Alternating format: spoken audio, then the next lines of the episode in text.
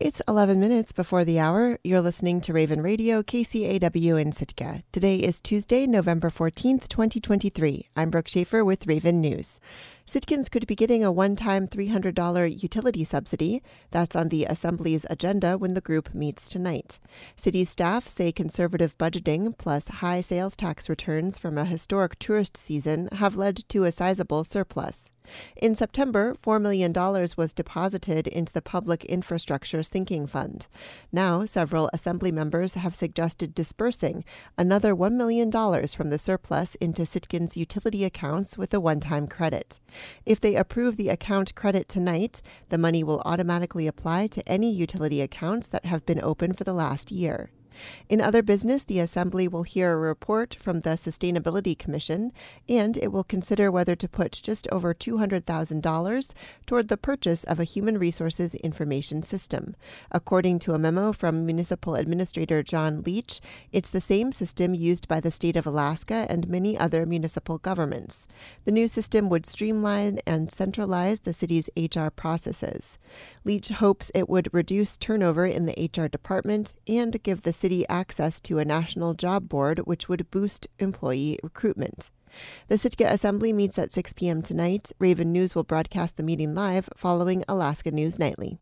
European green crabs haven't made it to Sitka. Not yet, anyway. During the Alaska Invasive Species Partnership Workshop Thursday in Sitka, experts from around coastal Alaska spoke about current strategies to fight these invasive crabs and how communities like Sitka can work to avoid being a pit stop for these crafty crustaceans. Simple five spines on either side of the eyes, three bumps in between the eyes. Tammy Davis is the Invasive Species Program Coordinator for the Alaska Department of Fish and Game. She's teaching a room full of people in Sitka how to identify invasive green crabs, which surprisingly are not always green. They can be brown, they can be orangish, reddish, yellowish. Um, they're four inches, uh, an ad- adult is four inches across the back of the carapace. European green crabs first reached the Pacific coast in 1989, but it wasn't until 2022 that they showed up in Alaska. Davis remembers the moment she learned green crabs had been found in Metlakatla last summer. I think we were all really close to tears because while we didn't, we should have, we knew they were coming, but we didn't think they would come this soon, I guess. Janelle Winter is the Climate and Energy Grant Coordinator for Metlakatla Indian Community. While Metlakatla is the only place in Alaska where green crabs have been positively identified, Winter says it's likely they've already spread. The numbers that we're finding them in give us, we're pretty sure that there are other places, we just haven't found them yet. And with that, right now, we're just under 3,000 crab total that have been caught since 2000. They're discovering in 2022. She says aggressive trapping combined with early detection has made it easier to reduce their spread. First thing that was found was the first um, shell, and that uh, triggered that response to to really start intensifying our trapping and then modifying how and where to make sure that we were we were really actually putting the traps where the crab were, and and now um, those guys they have it dialed in something fierce. Outside of Alaska, though, these crabs tend to decimate eelgrass beds, which are critical habitat for young salmon and other critters that could have long term effects on commercial fisheries. They're also voracious eaters of clams and other small crabs. They reproduce quickly and they can survive in a wide range of environments. Davis says communities like Sitka should be on the lookout. It seems so uh, frightening and negative to say it's inevitable, but um, based on ocean currents, uh, it's likely, I would say. We don't actually have good uh, oceanographic information about currents in the Alexander Archipelago. So some of our southeast communities may be slightly more protected if currents tend to go out along the coast. Unfortunately, that puts Sitka more likely. Davis says Alaskans can help by learning how to identify green crabs and looking out for them on beach walks. While collecting some invasive species requires a permit, Davis says beachcombers can collect potential green crabs for the purposes of reporting, but they should keep the crab in a container and call the invasive species hotline or report online. You can report invasive species online through the Alaska Department of Fish and Game website or by calling the Invasive Species Hotline at 1 877 INVASIV. Southeast Alaska's House District 2 Representative Rebecca Himschoot was in Petersburg last week to talk with constituents ahead of her second legislative session. Himschoot spent some of her summer visiting communities throughout her district and says she heard the same two concerns in all 21 communities. Ferries are top of mind, so that continues to be a huge thing. And then people are pretty concerned about education funding. I think everyone is pretty clear that we really need an increase in the BSA to be a permanent increase that schools can count on. That's, you know, I'm not going to call it a permanent fix because there's so much more to education than just the funding, but none of the rest of it can happen without the funding. So, um, an increase to the base student allocation is probably my number one priority going forward. Um, the ferries are an ongoing issue. And so I don't want to say it's a secondary issue. They're probably equally important in this region. Um, but the ferries are kind of in progress, and um, I have reasons for optimism with the ferries. We have a really excellent director right now, came from private industry and is bringing a, a whole career of experience into sort of refurbishing and rebuilding the ferry system. Um, there's some funding to do it, thanks to Senator Murkowski.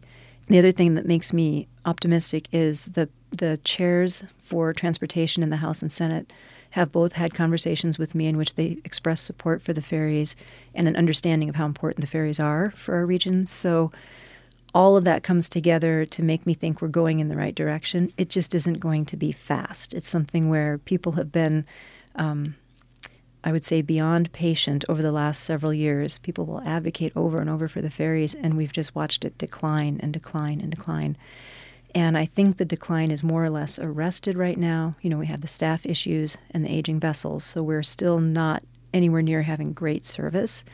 But I think we're going to bounce and begin to build it back up. So the um, AMHS is in a, a long range planning process, and that makes everybody crazy because planning. It's just another binder on a shelf. But um, you do have to have a plan in order to make sure you don't have docks that don't match vessels and vessels that can't dock everywhere and parts that aren't universal across vessels. And so that planning process is potentially going to lead to a solid path going forward. Um, and people are just going to have to be patient another few years, and we should start to see it turn around. Okay. Um, what challenges do you anticipate this session? Um, well, I mean, there's the obvious gigantic challenge of it being the second half of the legislature. So the 33rd legislature will come to an end, we hope, in May. And that means that every bill that's in play right now and any bills that are added are on the table. And whatever bill doesn't get passed dies and has to be introduced in the 34th legislature. So people are going to um, be in there, you know, going to the mat for their bill. So as we come to the end, there's a lot of uh, grappling over which things should actually get through in this legislature. But then it seems like it would be a good problem to have. The price of oil's been high, and that's probably going to result in about a billion extra dollars for the state, which is great news.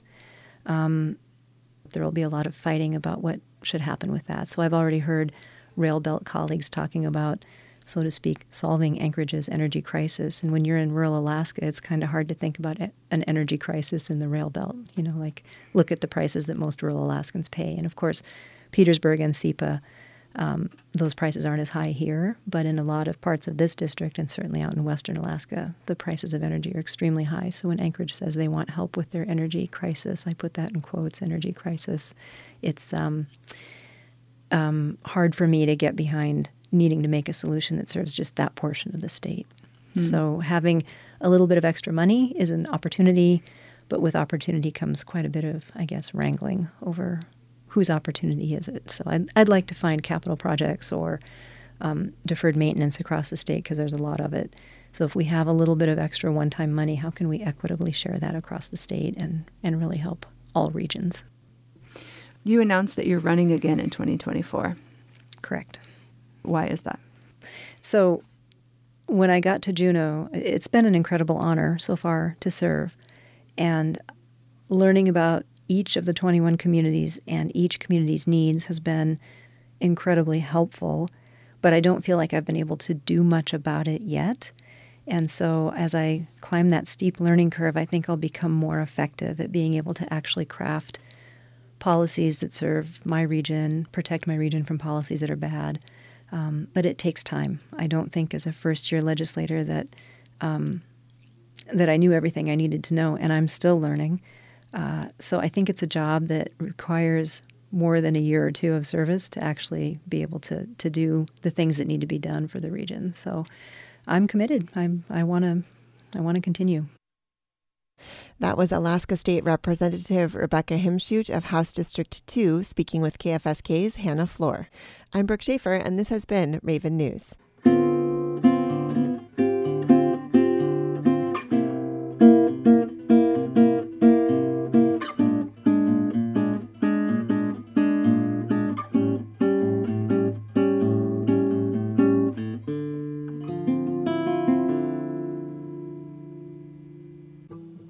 This is more.